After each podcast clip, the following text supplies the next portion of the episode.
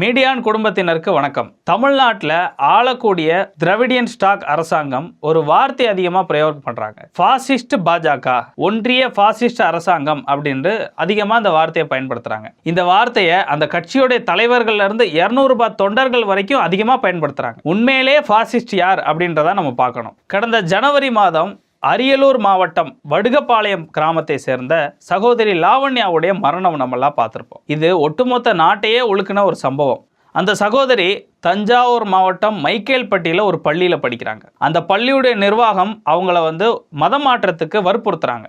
அந்த வற்புறுத்தல் காரணமாக ஜனவரி மாதம் ஒன்பதாம் தேதி விஷம் மறந்துறாங்க ஜனவரி மாதம் பத்தொன்பதாம் தேதி மரணிக்கிறாங்க. இந்த சம்பவம் நாட்டையே ஒழுக்கின சம்பவம். இதற்காக மாணவர் அமைப்பான அகில பாரதிய வித்யார்த்தி பரிஷத் அதாவது ஏபிவிபி அப்படின்னு சொல்லக்கூடிய அமைப்பு அந்த சகோதரிக்கு நீதி கிடைக்கணும் அப்படின்றதுக்காக பல சட்ட போராட்டங்கள் பண்ணாங்க. நேரடி களத்திலையும் போராட்டம் பண்ணாங்க. தேசிய அளவில் எல்லா மாநிலங்களையும் போராட்டம் பண்ணாங்க. டெல்லியில் பெரிய அளவிலான போராட்டமும் பண்ணாங்க.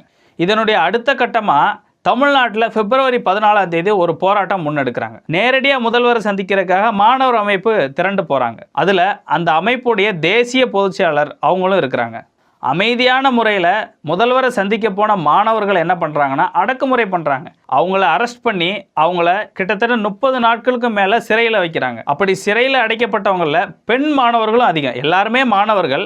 அதில் பெண் மாணவர்கள் உட்பட நிறைய பேரை அரெஸ்ட் பண்ணி உள்ள வைக்கிறாங்க. சிறையில் அடைக்கப்பட்ட மாணவர்களை சந்திக்க போனதுனால சென்னையிலேயே ஒரு புகழ்பெற்ற புற்றுநோய் மருத்துவரான டாக்டர் சுப்பையா சண்முகம் அவர்களை பணி நீக்கம் செய்து அவரை சிறையில் அடைக்கணுன்ற நோக்கத்தில் சில நடவடிக்கை எடுத்தாங்க இந்த திரவிடியன் ஸ்டாக் அரசாங்கம். சகோதரி லாவண்யாக்காக நீதி கிடைக்கணும்னு போராடினவங்களுக்கு இவ்வளோ இன்னல்களை சந்திக்கிறாங்க.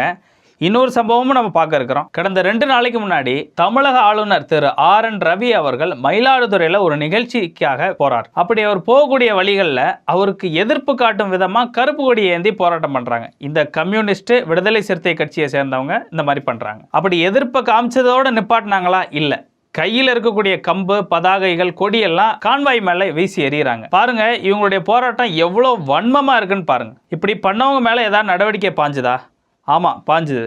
இவங்களை அரெஸ்ட் பண்ணதாக சொல்கிறாங்க அரெஸ்ட் பண்ணி பிரியாணி போட்டுட்டு சாயங்காலமே வெளியில் விட்டுட்டதாக சொல்லப்படுது. சகோதரி லாவண்யாக்கு நீதி கிடைக்க வேண்டி போராடினவங்க மேலே வன்முறையை கட்டவிழ்க்கிறாங்க அரசாங்கம். ஆனால் ஆளுநரை தாக்குறதுக்கு முயற்சி பண்ணவங்க மேலே பெருசாக ஒன்றும் நடவடிக்கை எடுக்கல. இப்போ பார்த்துட்டு இருக்கிற உங்களுக்கே புரிஞ்சிருச்சு. யார் உண்மையான ஃபாசிஸ்ட் அரசாங்கம் அப்படின்றது? டிவியில் நியூஸ் பார்த்து நம்ம அந்த உண்மையை தெரிஞ்சுக்கிறோமோ? இல்லை மொபைலில் ஏதாவது வீடியோஸ் பார்த்து நம்ம அந்த உண்மையை தெரிஞ்சுக்கிறோமோ அப்படின்றதுக்காக அடிக்கடி பவர் கட் பண்ணுறாங்க நன்றி.